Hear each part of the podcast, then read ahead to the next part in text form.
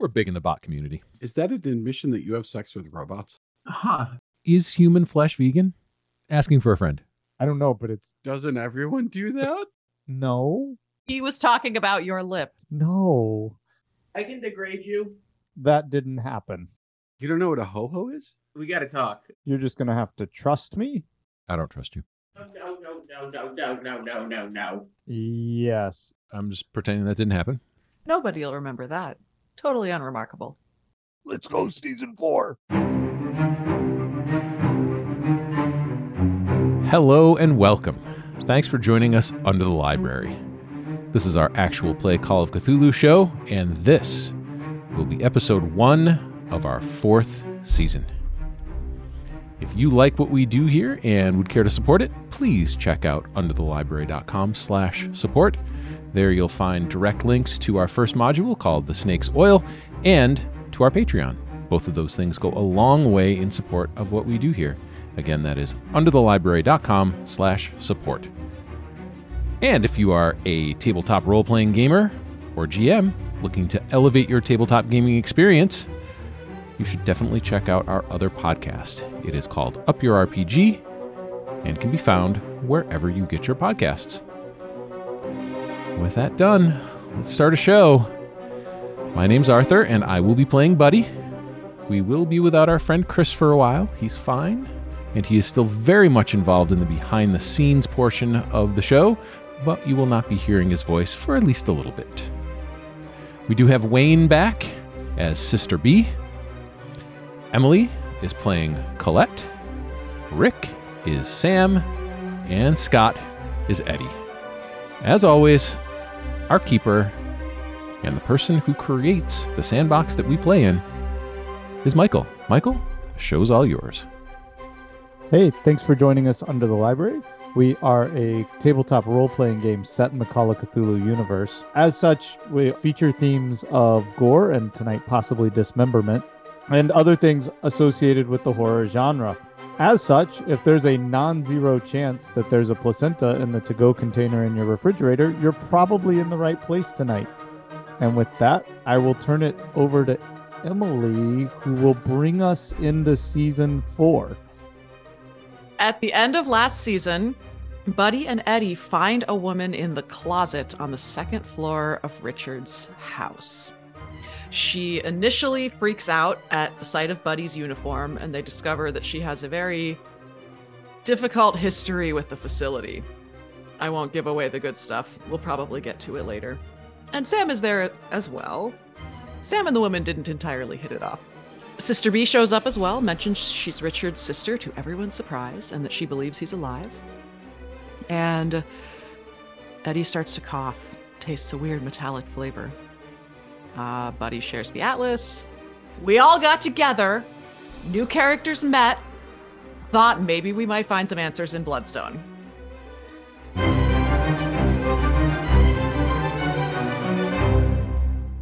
All right. So we're zooming ahead about 3 weeks. And at this point, Eddie and Colette. Eddie, you're taking up residence in some apartments outside the city that they've put you in? Yeah, it's like just a little cheap kind of hotel, typical FBI accommodations. They just find the cheapest place they can put us up. Okay. And it's safe to assume Buddy is with you? Either way, or if you've got to stay at the base and then we still just meet up for the investigation. I think it just depends. Yeah, I the way I had envisioned it, we would be together. Sure. That I would be continuing to help, and more on that later.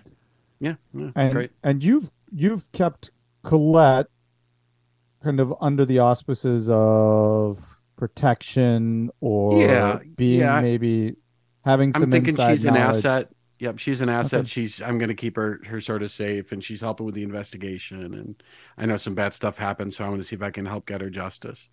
Okay, so Eddie, and Sam, what name did you sign me into the hotel under? Wait, do I get to actually pick this? No, absolutely not. Sam, but he would have. It would have had to have been an assumed name. Emily, how long would you like Colette to live through this through the season. With the threats already. Yeah. All right. Sam, you're back home trying to restore things on the family front. Yep. And Sister B, you're working in town at a soup kitchen, is that correct? And awaiting the results from the tests that you sent off, or the blood samples that you sent off at the end of last season. Expedited mail, of course. Or so expedited courier. It takes 10 days then? Yeah, I think so. Somewhere around there. All right. So why don't we start with Sister B? That seems kind of the low stakes thing. And I think we can probably just jump right into you returning to the pharmacy that you dropped them off at. Oh, that would be good. Going to the pharmacy. So Sister B will go down street with her, just like always, with suitcase in hand, just in case. She likes to bring suitcase with her if something she doesn't know with blood samples, will come to him. Perhaps she will be leaving soon, so she will bring suitcase. Is Pappy still around? Or is he gone? Well, Pappy has disappeared at the moment. Okay, so she'd be concerned about Pappy, because Pappy, he spent most of his time around her in the few days, and she grew accustomed to him, and he disappeared, so she's also very curious and keeps her eye out to see about Pappy if there's any signs of him. That's very important to her. Make an intelligence roll. Okay. Pappy he's riding the rails. He's no stranger to kind of wandering off. That would be a 15, which is a... So you're really concerned then that Pappy's gone missing with those books, because you were there when those books he cleared them off the table. Those most important books, yes. Yeah. And there was that book that Joe had, and that book ended up. Where did that book end up? The sketchbook. That ended up with Pappy. There's two books. Okay. The one let me clarify. You're only aware of, I guess, at this point, the one book, and that would be Joe's book that was on the table, that sketchbook that called to you, and remember he put in his bag and took away. Wait, there was that other book too. The Atlas. Not just the sketchbook. There's the Atlas that Buddy has. There's actually three books, right? Yes, but the third one y'all don't know of, right? Right, third one. Okay. Yeah, that's not character knowledge. Yeah, there was Atlas, there was sketchbook, and then there was a other book that drew people in and did strange things to Joe. That's the sketchbook. Oh. In addition. Oh, okay. So, gotcha. Yep. Yeah, that's Joe's journal. Yeah. I really confused things by also giving Joe a sketchbook, but it's Joe's journal that did the magic does all the strange. Things. Oh, yeah. Okay. Thank you. And that's the one at the ice cream shop that was on the table that called to you. Yes. But instead Pappy took it away. Okay. So that would be question then. Is Sister B, does some of her pullings and yearnings towards that book dissipated, that Pappy has the book and has gone away? It's out of her vicinity? Yes. Okay. So she's had better dreams. All right. Yep. So that's good. So she's more settled. And so she has suitcase. She goes down the street, always keeping eyes out. Night on a nice morning, and walking down the street towards a pharmacy. We'll head inside and go to counter, and perhaps it is the same young man that was serving previously. Sure, and he's a little shaky in the hand and has some pair of glasses. And as you walk in, he puts his glasses down on his nose. He kind of squints at you, puts them back on his head, and he says, "Oh. I remember you. You dropped off. That sample came back. Oh, this is very good. Yes, I put a little bit of extra grease to make it come faster. Thank you so much. That is good. And so you have sample. Well, I mean, the sample didn't come back, but these notes did. Oh. Well, the sample, yes, perhaps. Oh, that is interesting. That is okay. That sample did not come back, I suppose. But let's see the notes. Have you opened the notes and read notes, or are they private? Make a psych roll on that. See how Sister B interprets what he's about to say. That would be another 15, which is, in her psychology world, 2 points off from an extreme success. Whoa. All right. So he's lying to you, Sister B, as he says, No, ma'am. I wouldn't look at anything. That's confidential material that you sent off, and I'm returning it to you as confidential material. Oh, that is fine. So, is there a quiet place in the pharmacy that we can both go sit down and look at information? I'd love to see it with you, and you can maybe explain things to me. Well, certainly. Oh, thank you. But it would be worth your while to do so. And so you'll head off to a section of the pharmacy, maybe a table, and like there's probably a soda fountain in there too, like a old school kind of ice cream soda jerk. No, that's down the street, so that wouldn't make sense. We'll just call. There's a table inside the pharmacy. How's that? And you'll head over to a table with him, and we'll cut over to Colette. And Colette, you've been back to the Straits a couple of times since you've been in the hotel, just because you met a few people there while you were trying to figure out where to be. And this most recent time that you headed back, who were you visiting? I was visiting this widow who let me hide in her basement for a while. It had a street entrance, so I could get in and out, or a outside entrance. And the most recent time when you were visiting her, which we'll just say it was today, was really disturbing. She was all sorts of shaken up, literally and figuratively, to the point where even when she was serving you your tea, her hands just chattered along. And she was cutting her eyes, and maybe let's jump into that moment. How does that sound? And Colette, it's so good to see you today. It's good to see you too. But is something wrong today? Did you hear about what happened next door?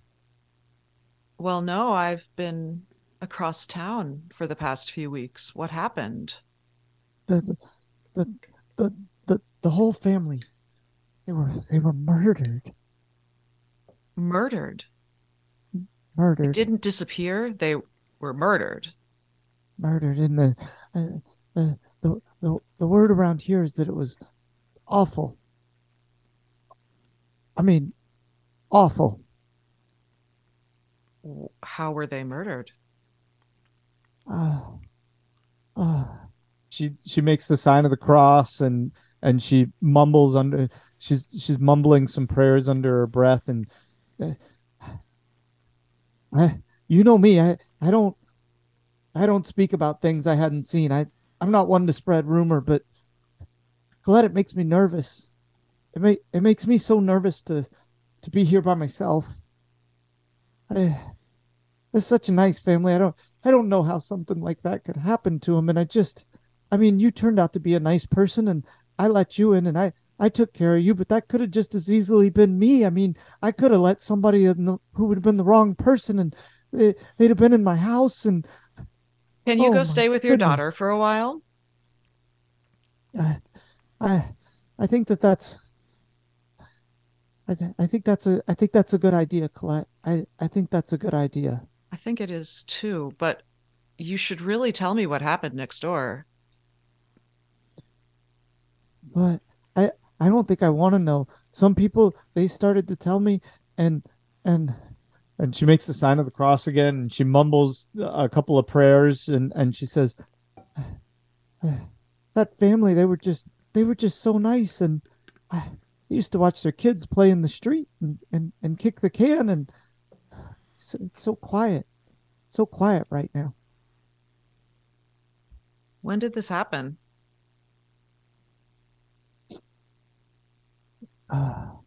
Well, I mean, two days ago, the child was out in the street playing, and yesterday they weren't, and then Lucinda next on the other side, I heard her scream, and it wasn't no scream that it wasn't a scream that I knew something was wrong. I knew something was real wrong. And the police, they came, and then I'm surprised they would even come here. I'm surprised they would care. They didn't say long. They just tagged the building, and Lucinda, she was over here in tears yesterday, and she just said that they said they'd send the coroners over in a few days. So you're saying the bodies are still there? Well, you know that, honey. They don't move nothing out of here fast. You need to go stay with your daughter. You shouldn't be here alone. Yeah. Well, and we'll cut from that scene over to Sam. And Sam, you've been home for about 3 weeks. Yeah. Things have smoothed over a bit, right? Of course they did. Certainly when you got back home, it was rough, but is it fair to say that you've tried pretty hard to at least make things appear as though you're putting in your solid effort at the home front and kind of giving up your extra investigations? Well, I take a bit of offense to that, Keeper, as it's not just appears to be putting in effort. Rachel is the apple to my eye, and Amos is the cherry on top of this wonderful life I've got, and I just wouldn't want to lose him. Who's the apple of your eye? Right, Rachel? Cheryl.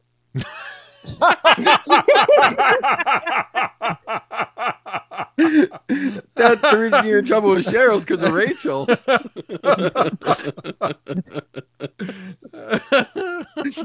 my god! You planned that. You must have planned that. Did you plan that? I think he was just hoping that I would have forgotten her name by now.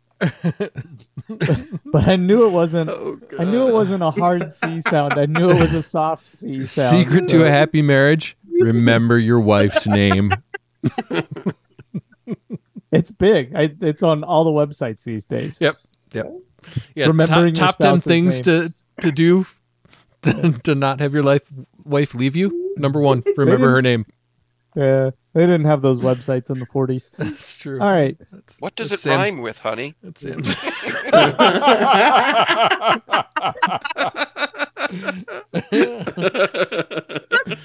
It rhymes with peril. Nice. That's perfect. All right, so let's get back to the apple of your eye, Cheryl. And your child, Amos. Things on the ranch are going pretty well when one night you just get a bit tipsy before bed, and you head to bed early, and you start having a pretty vivid war dream. Oh, no.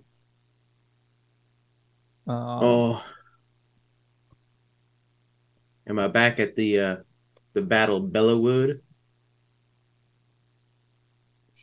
Sure. My World War I history would be not so your Keeper's World War I history, but sure, you could be back at the Battle of Belleau Wood. Yeah, off of the Marne River. And it'd be me in the first division there with my whole battalion, and the Germans are trying to make a push here and overrunning the French, and well, we came here to help. Okay, and so this, in fact, make a little sand roll for me, because you know why not? All right. It wouldn't be a Call of Cthulhu night if we didn't make Sam roll for something. 20. Good and sane as he ever was with Cheryl. So you're protected by the confines of your sleep, and it's incredibly vivid, and you're right back in that trench, and you're embedded. And then what's the big event in this battle? Well, they came and we launched an attack as they were preparing their own strike, the attack on Hill 142, and the French were saying we got to retreat, and I said retreat. Hell, we just got here, and we went to charge on in. All right, and one of your good trench buddies is going to be Ira Newsom. Tell me a little bit about Ira. I was a country boy, just like myself. He comes a little bit more from the Midwest, up in the Dakotas. His family were a long line of miners that made their way out there a while prior. And, well, he just has nothing to do out there. And he heard the calling of his patriotic duty. We met in a boot camp, and, well, became thick as thieves. And so you got to know a lot about each other, and Ira would have been from, as you said, from probably in this Bloodstone area that we're talking about, roughly, like that area of the Dakotas. And so you would know that, and in addition, as this offensive launched in real life, and as you're reliving in your dream, you surged forward, and it was a hail of mortars, right, just going off everywhere. And I'm looking at Wayne. Did I say something wrong? Did I miss a historical? Okay. No, you're quite right. We were commanded by Major Turrell, and we were advancing in waves with bayonets fixed across an open wheat field, and then we were swept with German machine gun and artillery fire, and it went poorly. And a mortar goes off to the left of Ira, and Ira flies up and lands on top of you. And actually, you know in real life that later on that it was basically the explosion and shrapnel that Ira took saved your life, but it costs him his. And so in this dream, you're laying there on the battlefield, and Ira's bleeding out.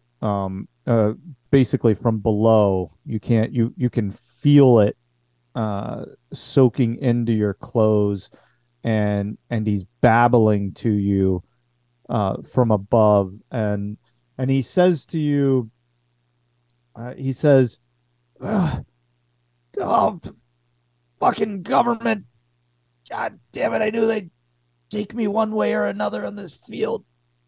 Oh, I presume my ears are ringing a bit as it sort of comes to, and I say, Ira, what the hell are you talking about? You're going to be fine. You're going to be fine. We're going to get you out of here. A medic. And he grabs you as you're kind of calling for the medic, and he's quite a bit lighter than he should be as you're kind of rolling him off of you. And he's starting to kind of spin out in terms of what he said. He put us in those goddamn mines for all those years, and Remember that shit that my dad would come up with and his fucking mind went and... Oh, yeah. There's something wrong all that time. I joined the army to leave that behind, and here I am, and I'm fucking dying in this damn wheat field for what? I keep on with your exposition, but I'm going to slap your face a couple more times to try and wake you out of this. And it says, stop, Ira. Get your head. We're here at the battle in Marne on Belleau Wood, which is an ironic twist given later life events. But we're going to run back right now, and I need you just to focus, and maybe tell me a bit more of what happened, but in a metaphorical sense. He says, "There's shit there you don't ever want to see, Sam. Oh, I saw the purple light. Forgot the caves and the children. And my grandfather never wanted to be there. It was bad there. Those mines, there's something." And he dies. Oh no, Ira, you were just about to reveal precious plot point. Wake up. You're never going to make it back to Dolores. Ira. And I just, it would probably fade with me slapping him and over my shoulder as I'm trying to stumble my way back through fire. Presumably there'd be extra bullets that his body would be shielding me from, but I wouldn't know about that. Yeah. And you wake up to Cheryl, not Rachel, slapping you in the face and telling you to wake up. You're having that dream again. Sam, what is it? Ira, get off it. Ira, it's going to be all right. Cheryl. Oh. Sam. Oh, all tarnations. Right, we'll cut over to Sister B in the pharmacy. Can I just ask a quick question? What is Ira's last name? Newsom. Seriously? Yeah. Is he related to Jimmy? You have double Newsoms. I think that's the point. Oh, fuck. Great. I just thought, I don't know, said the wrong name by accident. I wanted my notes to be right. Wait, so it's not Jimmy Jim Jimovich? Oh, man. All right. Sorry. Let's head over to Sister B in the pharmacy. Hey, I just thought of something a little bit earlier. Eddie, did you know that your boss in the FBI, I don't know if it makes a difference, is J. Edgar Hoover? And not in this universe. So yeah, J. Edgar Hoover who was a bizarre person. He would be your up boss. So that might influence some of the things that happened because of his influence. In this universe, is it Hoover? It is. It's Hoover. Yeah, I think we should go with that. Yeah, it's J. Edgar Hoover. Yeah, it would make it very bizarre. Yeah. Perfect. I don't care who I report to. It doesn't matter to me as long as I get Jimmy back.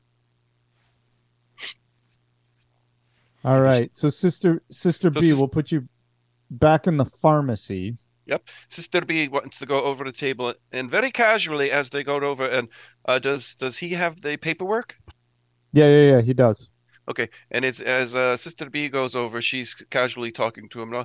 Says, "Oh, it has been such a beautiful morning," and putting him at ease, and says, "Oh, and I'm very much looking forward to seeing the information that is in here, and." What was the information that you saw in here that was important? Let's see how well you trip him up here. And then let's see if there's he says, I don't know what you're talking about, sister. I didn't read anything. This is your report. Could she try a persuasion? Sure. And she says, "No, you need to tell me if you looked at it. I'm just kind of curious. It would not be terrible." Okay. And she rolled she just made it. Okay. And he casts his eyes down. He kind of looks at the floor and looks back up at you and says, well, maybe I looked just for a second. I was just kind of curious. And then she looks at him right in the eye. Says, oh, son, look at me for a second. You should never lie to a nun. Say that again. You should never lie to a nun. Tell me that. You should never lie to a nun. That is the right. So sit down with me and we will look at information. And also tell me, are there any people you are working for besides the pharmacy? You need to tell me that directly right now. Oh, no, ma'am. I just got my degree. I just started at the pharmacy, you know, in the last 3 or 4 months. Does he see? And he's really young, yeah. Sister B. So you'd be. You can roll on it, but that should line up pretty closely. That's fine. Yeah, okay.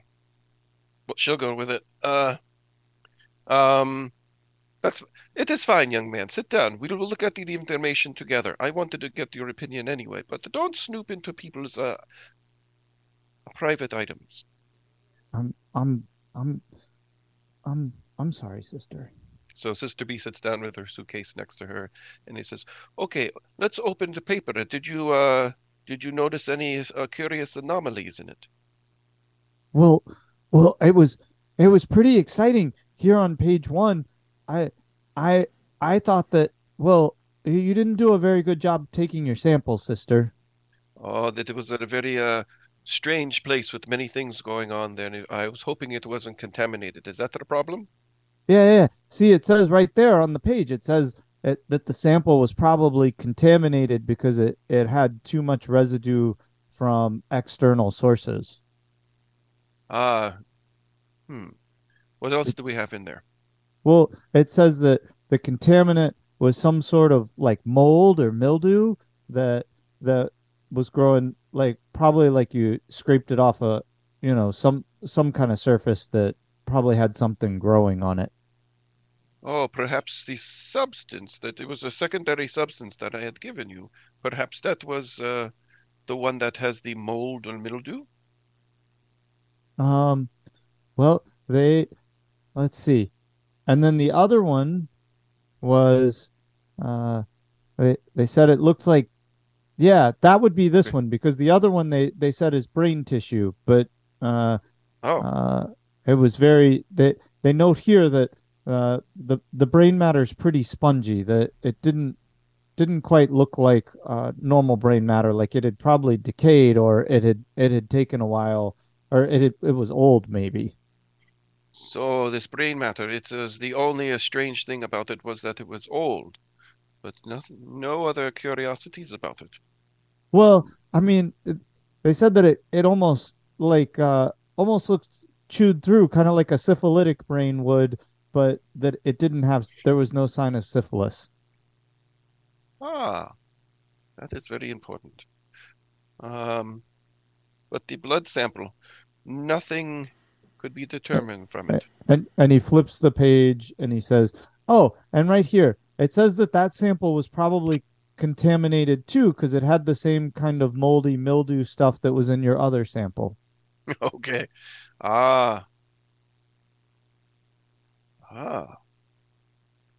This is very important. You are a man of science and have taken things. So these I've got my degree. And where did you get your degree from, young man? I got it at the University of New Mexico. Oh, not too far away from here. So this mildew, this substance that was all over everything, that could have emanated from in the room and gotten on there, but perhaps it emanated from somewhere else and was always there. Is that a possibility? Perhaps the person who had it harboring inside of them. Have you ever heard of anything? I don't know. The report says that it's not anything that would commonly be found inside the body. Ah, so it's an external thing. Commonly. But what about uncommonly?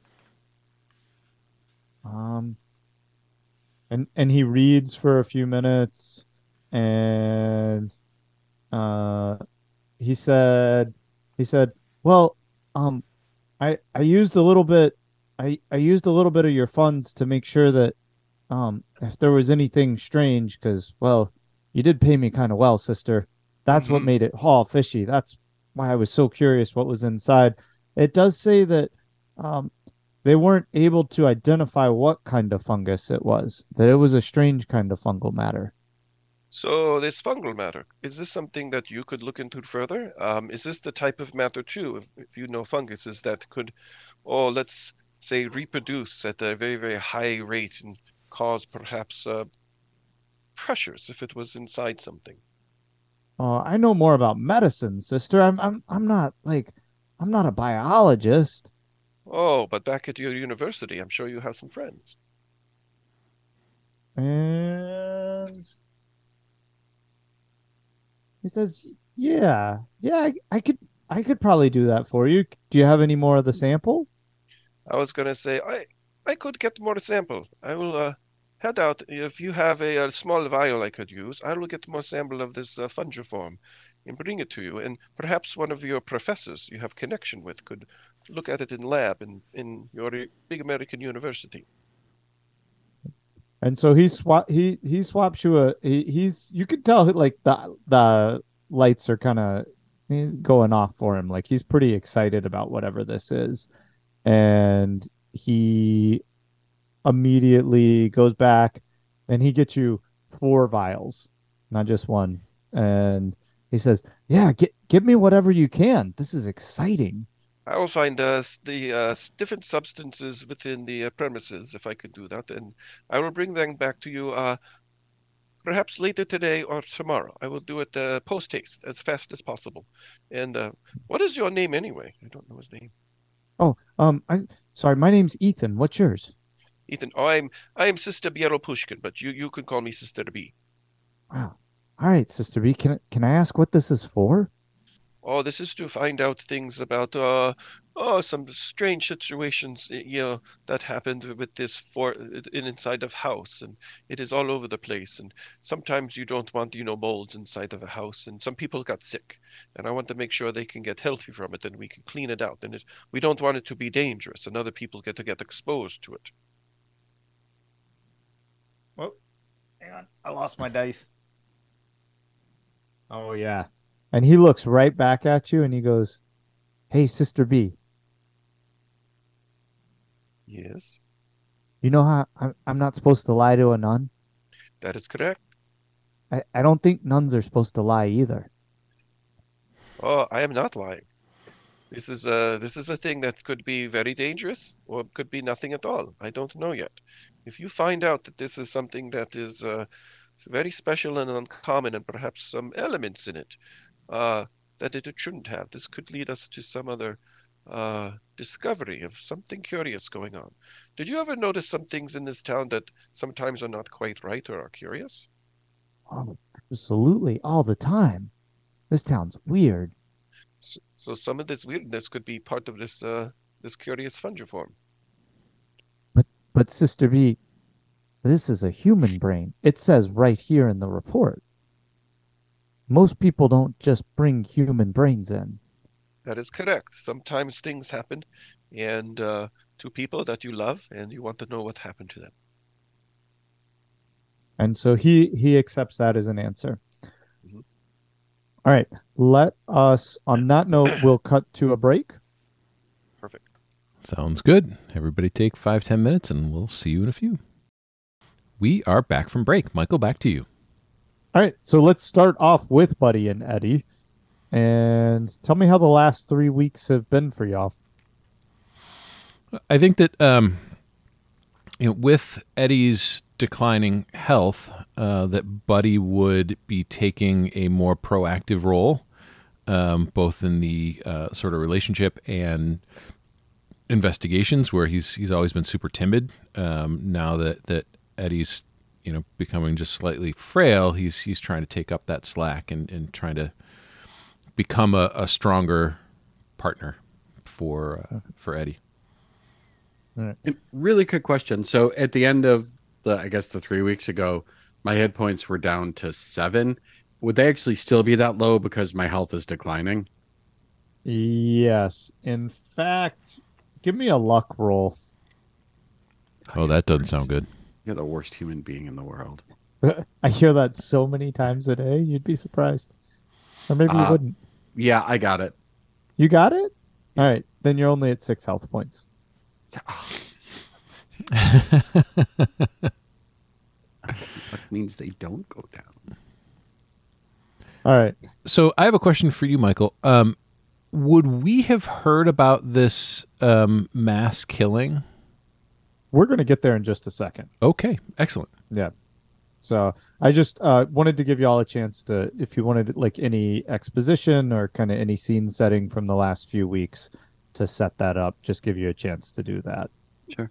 So I think, you know, Eddie is doing a couple things. He's, you know, trying to figure out what's going on with his health, and he's trying to figure out why he's not eating the way he's sort of like he would if he had a choice between FBI and professional leader, and professional leader would have worked out. That's where he would have gone instead. So for him, this is heartbreaking that he just doesn't love food the way he used to.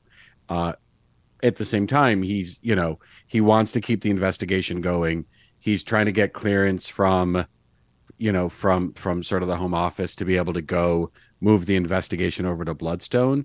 And in particular, one of the angles that he's looking for is to see if Jimmy, you know, my old partner, I'm starting to get a sense that maybe he has something to do with disappearing to Bloodstone. And I've been digging into that, and I'm looking to see if you know, there's more than one reason to go there. And then I'll use that as sort of the reason why I think the investigation needs to move. Okay. All right. I'm going to cut back to Colette for a moment. And when we left Colette, she was finishing up her conversation, or I don't know, maybe she wasn't. She was talking to the widow. Maybe I should leave it there. I think finishing up the conversation is appropriate. Okay. I strongly think that she should leave. And I'm really curious about what happened next door. Okay.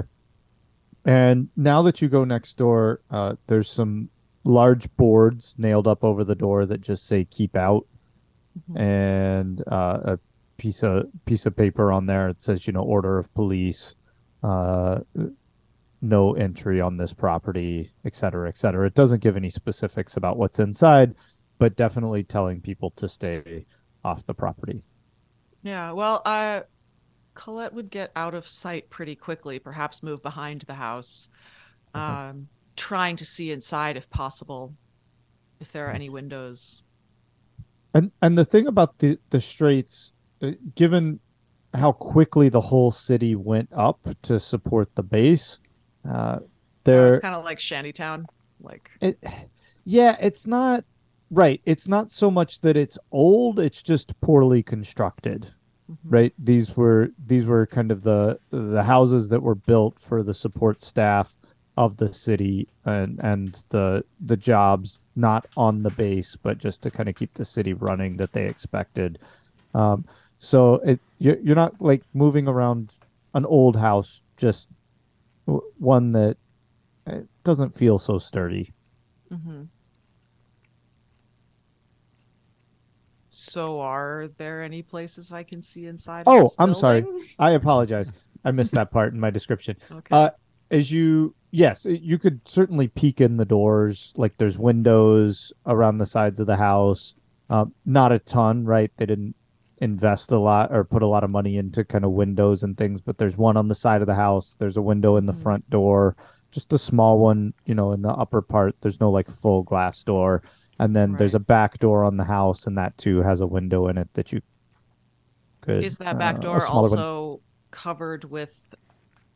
Is it locked? Is it covered with wood? Signs, keep out, just like the front door? It would be. Well, let me see. They may not care so much. Yeah, they nailed that door up as well. Okay. I mean, it's pretty much made of paper. You could just walk through a wall. There you go with that, too. Do I see when I look through some of these windows? As I'm walking around the house, I would probably be able to peek into a few different rooms. Sure. Make a spot hidden. All right. That's got to be good. That's a 33. which is just a regular success. Okay. There's no lights on in the house, but as you're peeking around, there's dark stains everywhere. So through the back door, you're able to see into the kitchen, and the cabinets themselves are dark, but you can see dark stains all over the cabinets in the kitchen. It looks like puddles of dark stains on the floor. From what you can tell, you can't see any bodies, but certainly things that seem off, like pots and pans on the floor, furniture that's knocked over as you peek back towards the front of the house.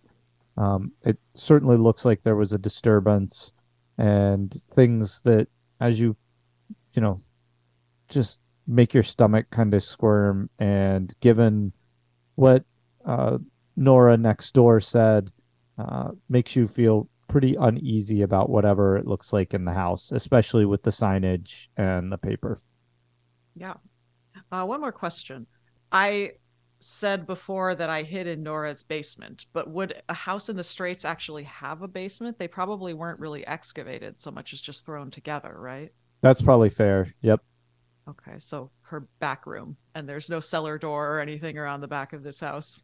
Yeah, you're right. You're absolutely right on that. Okay. And is there a yard? What sort of space am I? Am I like in an alley? So you're in a New Mexico yard, which is to say, right, pretty sandy. No, like there's no grass. There's no fence. It's just kind of the back lot, and nothing that's kempt in this area. So, maybe some old toys in the backyard that are pretty sun bleached, and maybe like a tarp flapping here or there that's used to secure, the sound of a tarp flapping. But all the backyards are kind of open, and the Straits either houses border houses, or they just kind of border the open desert. Okay. So last question then. I'm not quite ready to make the leap to break into the house in broad daylight, but Okay. Just looking around this yard, do I see anything that I wouldn't expect to see there? I know that's a very broad question, but I don't want to ask everything that I see just because it would take quite a while. Yeah, but make a spot hidden. Okay. That is a hard success. A hard success. And something that you wouldn't expect to see. I would expect broken toys or detritus from projects or junk. Let me reach into my imagination here and see if I can. Yeah. On the ground, as you're kind of like walking around and looking around, is a piece of jewelry, and it looks kind of unusually expensive to be on the ground. It's a ring, and it's got a looks to appear like a ruby in the middle, and then some diamonds in a circle around it. I will pick that up and slide it in my pocket. Okay. And then I would like to head back to the hotel, the CD hotel, and look for Buddy and Eddie, because I think having some backup with badges might be helpful at this point in time. And I would like to add something to that ring. Mm-hmm. It is it's not like a thin, delicate band. It's a very thick gold band. So this is a very heavy ring. I don't want to go so far as to kind of gender the ring, but it's definitely a sturdy ring. Okay. Got it. What time of day is it? Colette, you tell me. It's probably late afternoon by now. Okay. That afternoon tea. Yeah. Mm-hmm. Okay. So I would head back then. Okay. And then maybe then we can cut to Buddy and Eddie as you see Colette returning to the hotel, and I'll turn this scene over to y'all. Okay. I'm going to lean over and say, Buddy, don't forget, her name is Lulu Minkton. It's the most important detail of this whole thing. We got to use the right name here. I remember, sir. We've been over this a lot. Lulu. Yeah, well, I guess I'm forgetting what I forget. I know. Hey, so if I make you a piece of toast, you think you could eat it? I'm not going to eat a piece of fucking toast. What if I put some butter and jelly on it? I'm not. I know you like raspberry. Buddy, you're my guy, but what am I, 8? Knock, knock, knock. All right, I'll go over and get the door. Oh, hello, Lulu. And I turn and give Eddie a look. Good job. Good job, buddy. Come on in. Slide in. I'm going to slide inside the door and shut the door. And you're both in the room? Both in the room. Okay, yes. Great. We need to investigate. Oh, what's going on? Oh, really? Where? Wait, who got murdered? A family in the Straits lived next door to a house I used to stay in. That's horrible. I don't know how many of them there were. I don't know any of the details. The woman I spoke to was very, very understandably disturbed. I told her she should go away for a while. That's a good idea. I think the bodies are still in the house. Colette, I gotta ask, it's the Straits. Bad stuff happens there. Like, we can't, do you think it's related to what we're doing here? Because we can't get distracted. I have no idea what it's related to, but I will never know if I don't take a look. And I didn't want to be just breaking into a house in broad daylight. Yeah. How often does mass murder happen in the Straits? It's a pretty tough area. It was a whole family, kids, adults. That seems unusual. I peeked in the window. It looked like a bloodbath. It was horrible. It was horrible. So, Eddie, can you call the office and see if anything was reported? Yeah. Well, how long? So how long? When did they get murdered? Where are the bodies? Are they down at the morgue? So, according to Nora, it was the day before yesterday. And I couldn't see the bodies, but she said they hadn't taken them away yet. Hadn't taken them away? That's horrible. In this heat? What, are you kidding me? If there's any evidence on them, they're going to be decomposing. Yeah, it doesn't matter if it's the Straits. They're not dogs. They're people. Well, Eddie, yeah. I don't know what to tell you. I know. Buddy, we got to get the fuck down there right now. And I'm dragging the police if I find out that there's bodies still there. Someone's going to answer for this. I agree. Let's go. And I'll go over and help. I'll go over and help Eddie up. I was going to say I'm having a little bit of trouble, sort of getting up, and you know, it's just I'm not moving the way I normally would. So now, Eddie, I got to ask you this again: do you want to use the cane? I'm not. You know where I told you to put that cane last time. I know, and I bet that's very nice of you, but no, you got to use it at some point. You know, it'll save your energy. Let me. And who knows? Maybe you could get to hit somebody with it. Wouldn't that be nice? I know you'd like that. I'll take the cane. I'll be like, I'm taking the fucking cane. Okay, good. I'll go get it for you. I make good toast. It says I'm walking out. All right, so we'll get in the car, head on over. Okay. And at this point, I'm not even driving, really. I'm having Buddy do all the driving. Mm-hmm. Yeah, and these aren't big distances, so especially if y'all drove early evening, right? Mm-hmm. You were mid-afternoon visiting mm-hmm. Nora, is that right? Mm-hmm. So we'll just call it late or early evening then. It's still time of year. There's still plenty of light out. You pull up, right? You see the keep out sign kind of nailed to the front door and the police order. And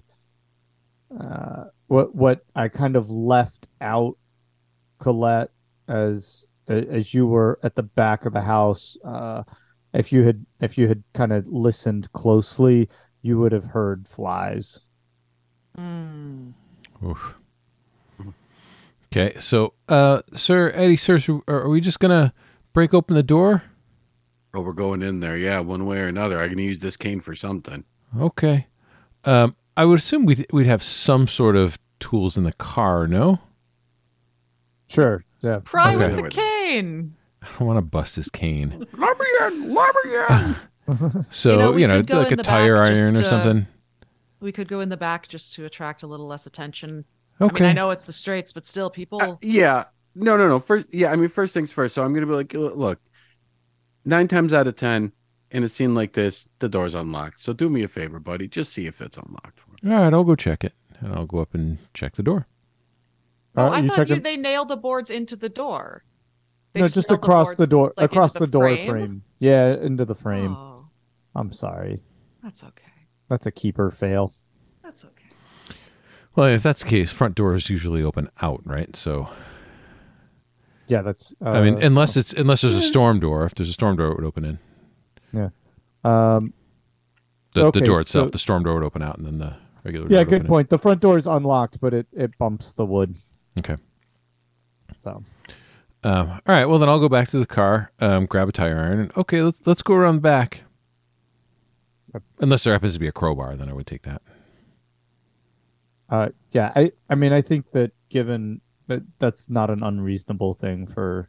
I'm going to say, look, we're bringing the cops in here, so just go in the front door, buddy. Okay, I'll go and pop it. Okay, and give me a strength roll. Ooh, get to roll dice. Get to roll.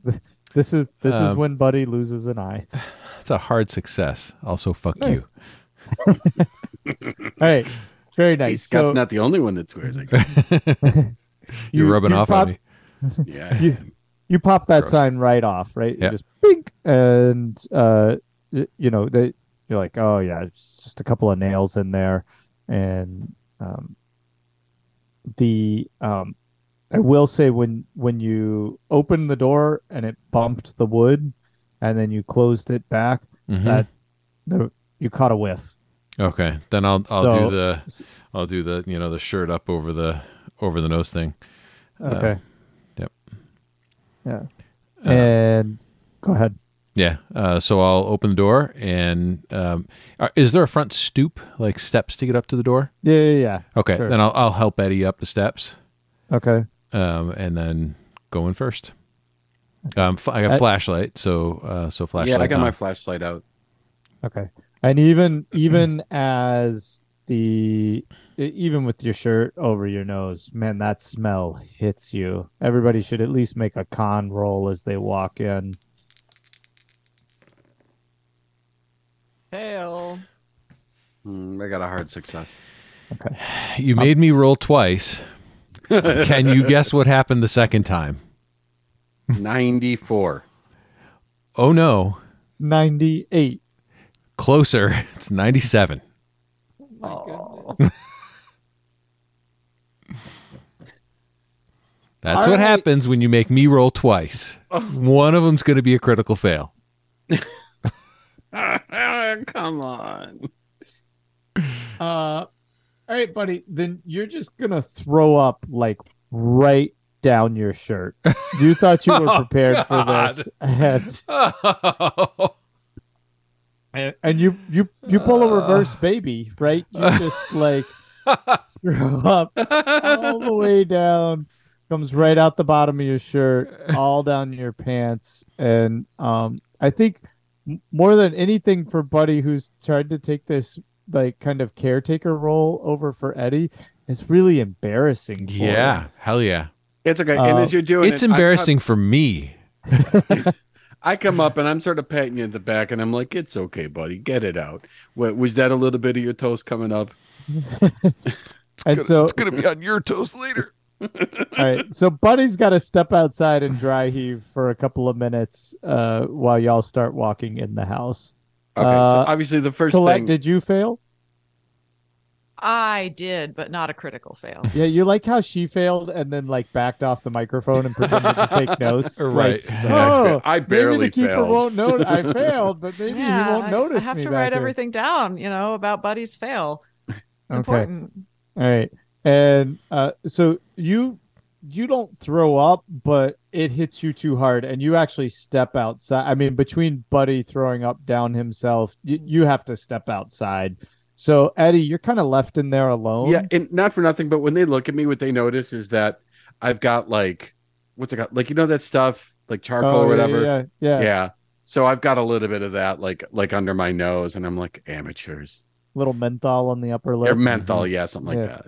Yeah. Okay. And so you're laughing at them. Colette, you'll be kind of helping Buddy out.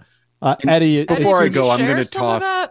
I was going to say, I'm going to toss the menthol out to you guys and be like, when you guys feel better, put that on your nose and come on in. Do you have like a circus peanut wedged under your nose? Just two circus peanuts in each nostril. Let's say you just break it in half. One up. It's a waste of perfectly good circus peanut. I would never waste a circus peanut that way. I can't even joke about it.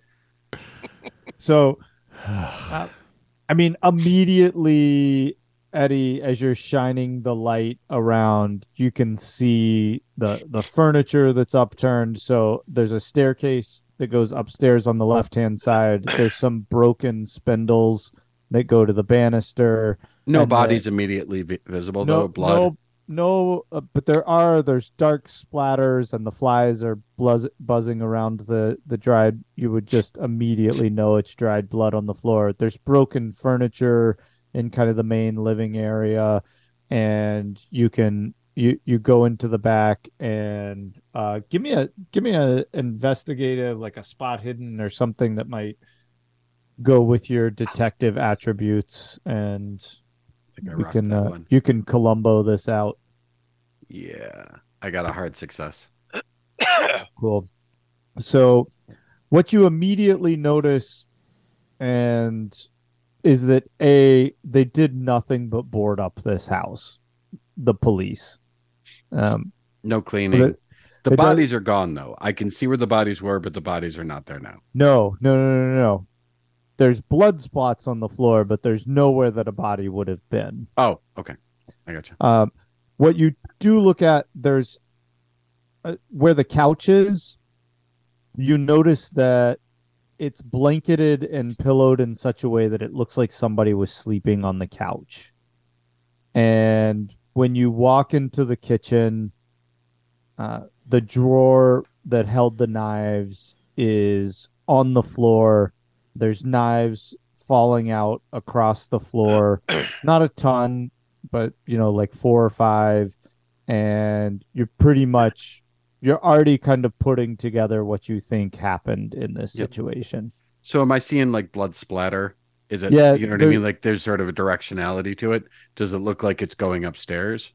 It's more, it's more like dripping, and there's hand smears on the walls. Like whatever happened didn't happen down here, but some sort of, blood evidence was left around up here. Okay. All right, and there's an upstairs, and I'm like, I can see stairs or something to an upstairs. Yeah, the stairs are like, imagine if you walk in the front door, you're basically standing in the living area, and there's a set of stairs that goes up on the left. Are there handprints? Are there bloody handprints or footprints or blood spatter in the stairway as well? Yeah. Okay. Yeah. All right, so I'm going to call out, Buddy, Colette, I'm heading upstairs. Let me know when you guys feel better and come on in. And I say, and yes, Buddy, I'll use my cane. So I'm going to head on up the stairs. I'll sort of use the cane to prop myself. Okay. And at the top of the stairs, even above the menthol, I mean, they've been baking for like a day and a half in there. And so I see the bodies. You see. So as you get to the top of the stairs, there's a bathroom just offset a little bit right there. And in the doorway to the bathroom, you see feet, bare feet, hanging or kind of pushed out on the floor. And there's blood everywhere in the hallway upstairs. all over the walls. As you're just peeking around, you see another pair of feet hanging out of one of the bedrooms. And then what catches you the most that really just kind of like makes Eddie freeze is there's a body a little further to the right, and it's definitely a child's body. Oh, and these freaking, and I'm just sort of saying, I'm like, these freaking cops can't imagine what they'd be thinking leaving bodies here. So I'm going to go and I want to examine the bodies, and I want to look, and do me a favor and keep this as safe for Scott as you can. Yeah. But what I want to see is, you know, if I can tell, were they all killed with a knife? Do I see any gunshot wounds? Am I I'm looking for what killed them? I've got gloves on. So, and I'm going to be really, really careful as I'm moving them. So I don't want to fully disturb it.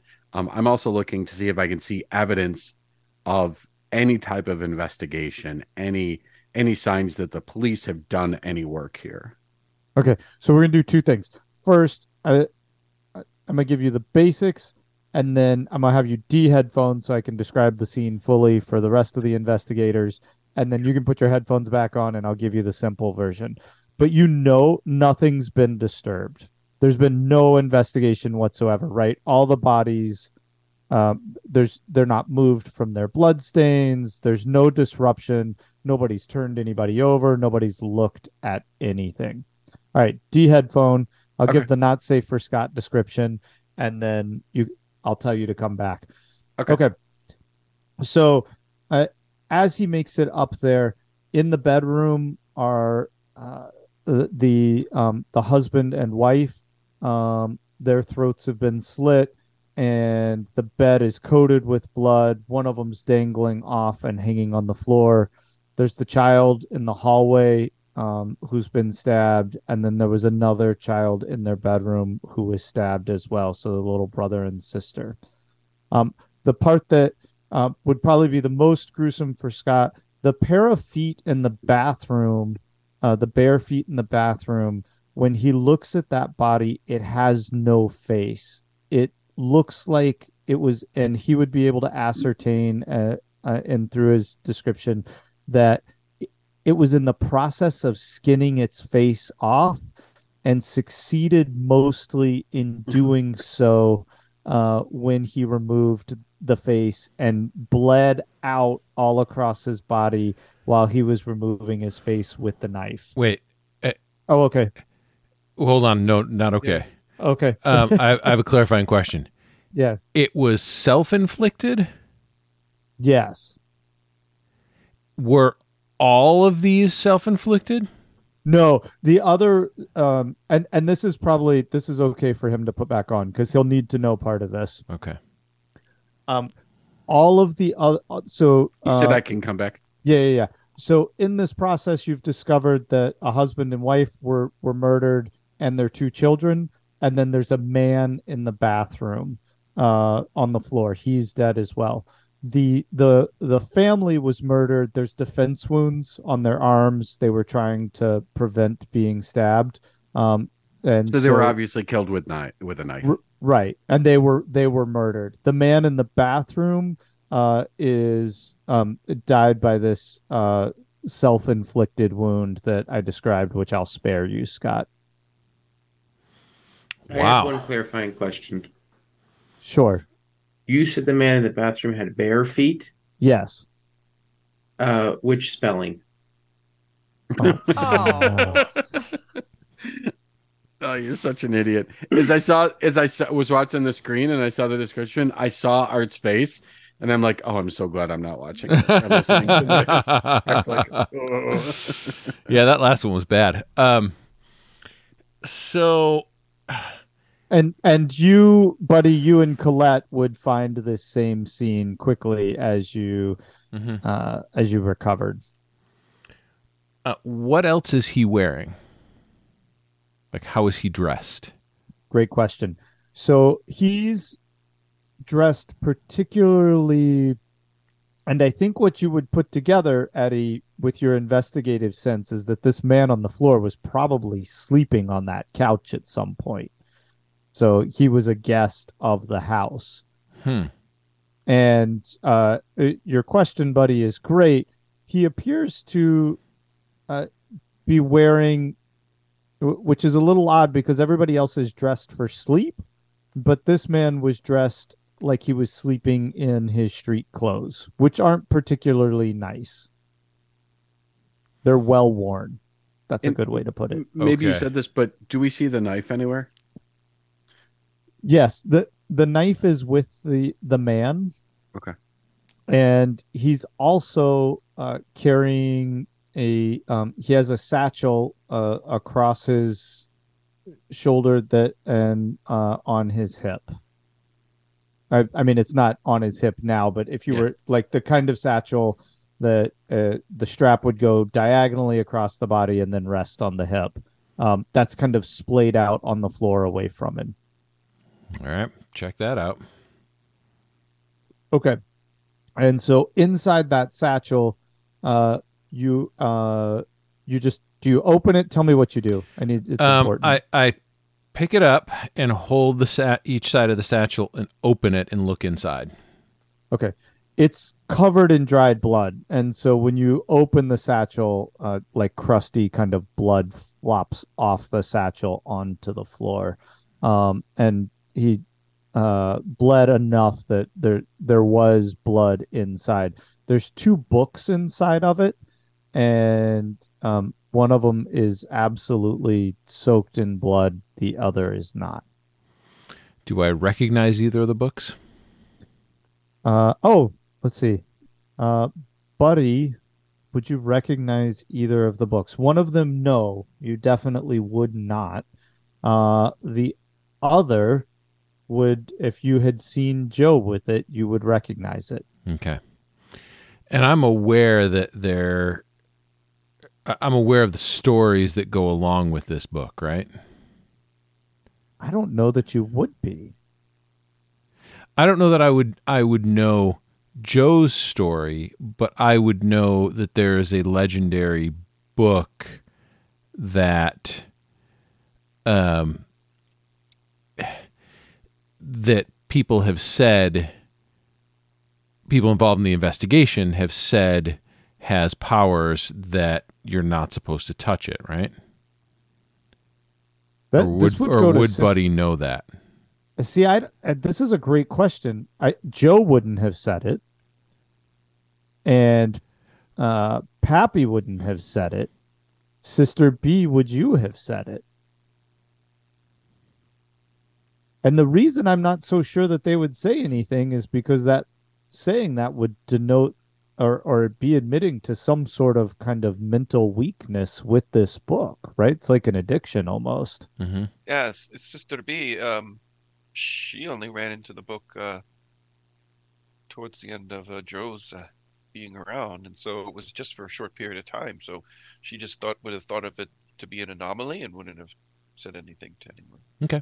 Then I guess considering that Buddy has found, he found that atlas and that there was important shit in that atlas, I'm trying to figure out if he would check it right now.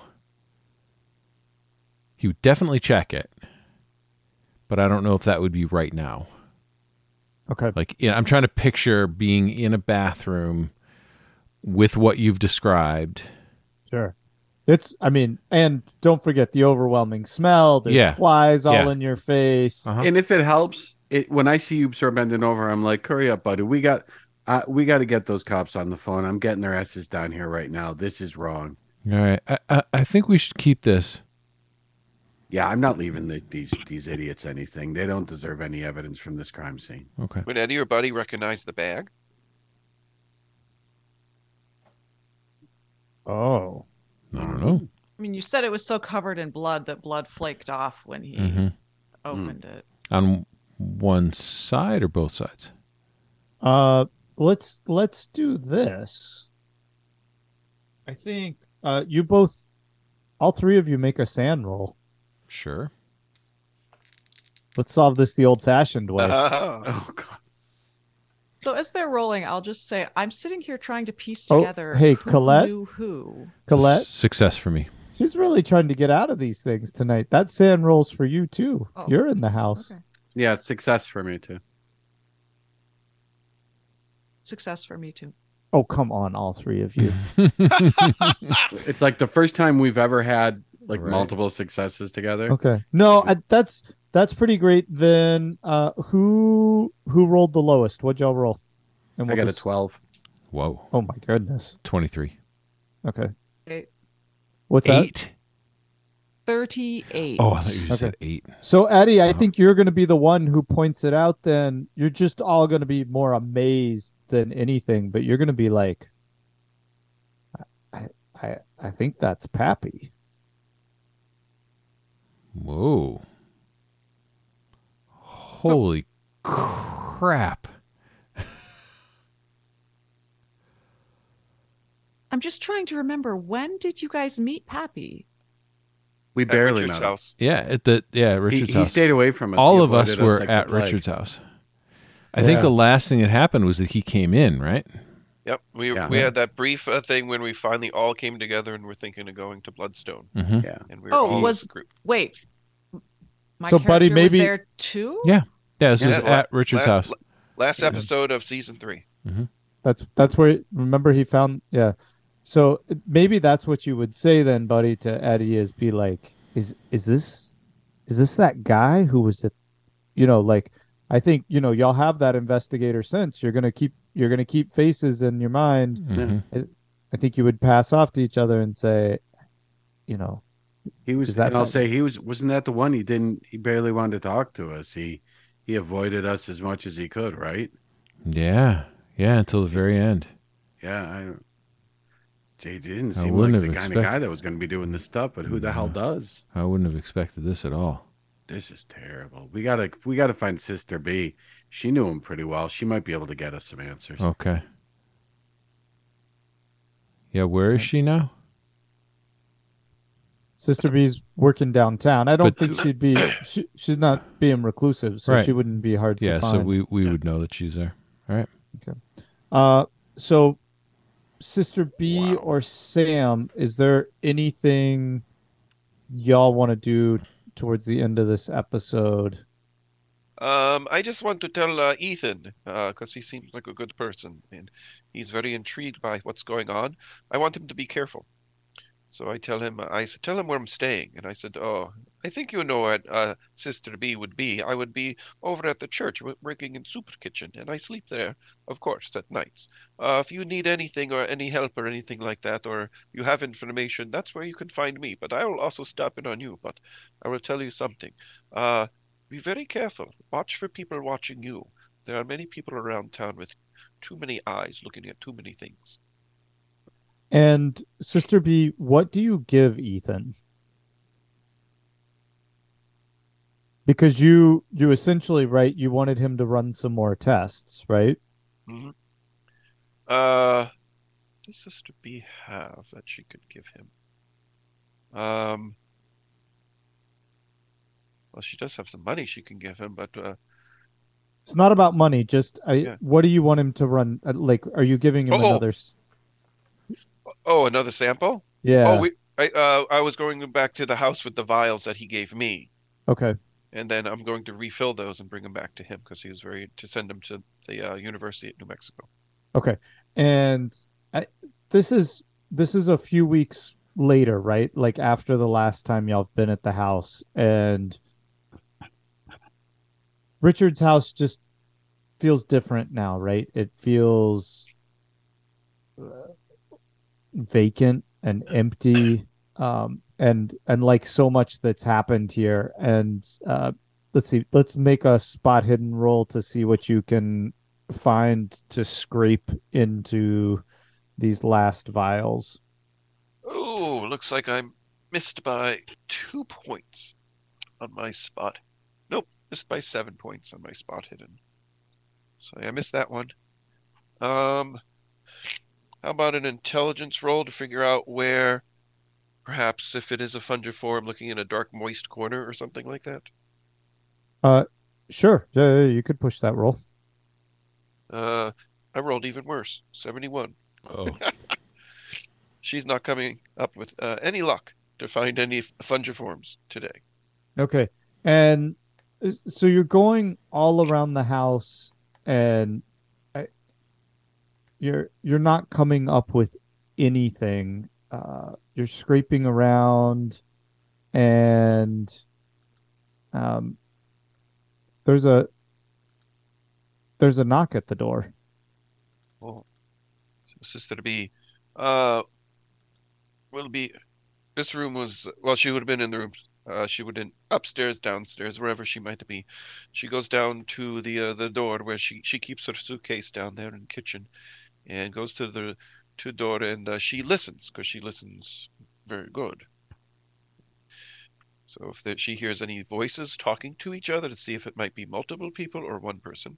Yeah, and there's a slight conversation, and you hear one guy kind of razzing the other, and he says, "What are you knocking for, man? There's obviously we're sitting here to clean stuff up. There's nobody here. Just go in." And he's like, "I don't know. I felt weird about it. I felt like I don't know." And then you hear the front door open. Sister B goes right to the front door, and she will she'll grab the door and pull it open even faster to startle them. Okay. And as you whip the door open, there standing in front of you are two privates who are probably there to like finish up some of this government work. And we'll cut over to Sam. Yeah, so Sam would be out in the field with Amos in a wagon, and Zed pulling him around, and I'd be taking the cows out to pasture and putting one into the the pen that we tend to put out once in a while. And I guess as I'm running around having a good time, keeping Amos entertained, I'd see a little mound of ants. And the ants are, I noticed one struggling to pull out a stone out of this anthill. And I would probably stop, and I would just start to say, and fixate it, and start to, maybe a tear would roll down my cheek as I start to think about the words of Ira, and mutter to myself, "Bloodstone?" All right. And on that, we will cut away. Go. That is going to do it for us tonight. Until next time, you can find us at underthelibrary.com. Don't forget to check out our other show. It is called Up Your RPG and can be found wherever you get your podcasts. So for me, for Michael, for Scott, for Rick, for Wayne, for Emily, and for the behind-the-scenes Chris, thanks so much for joining us. We'll see you next time. My hemorrhoids! Oh, okay, sorry. Why are you talking like your dentures are out? It did make it somehow worse. His brain works in magical ways. Who needs a pool table for that? Anyway, we're looking at what? Yep. Whose pants? Secret to a happy marriage. Remember your wife's name. You said the man in the bathroom had bare feet? Yes. Which spelling? Are y'all cutting out for everybody or just me?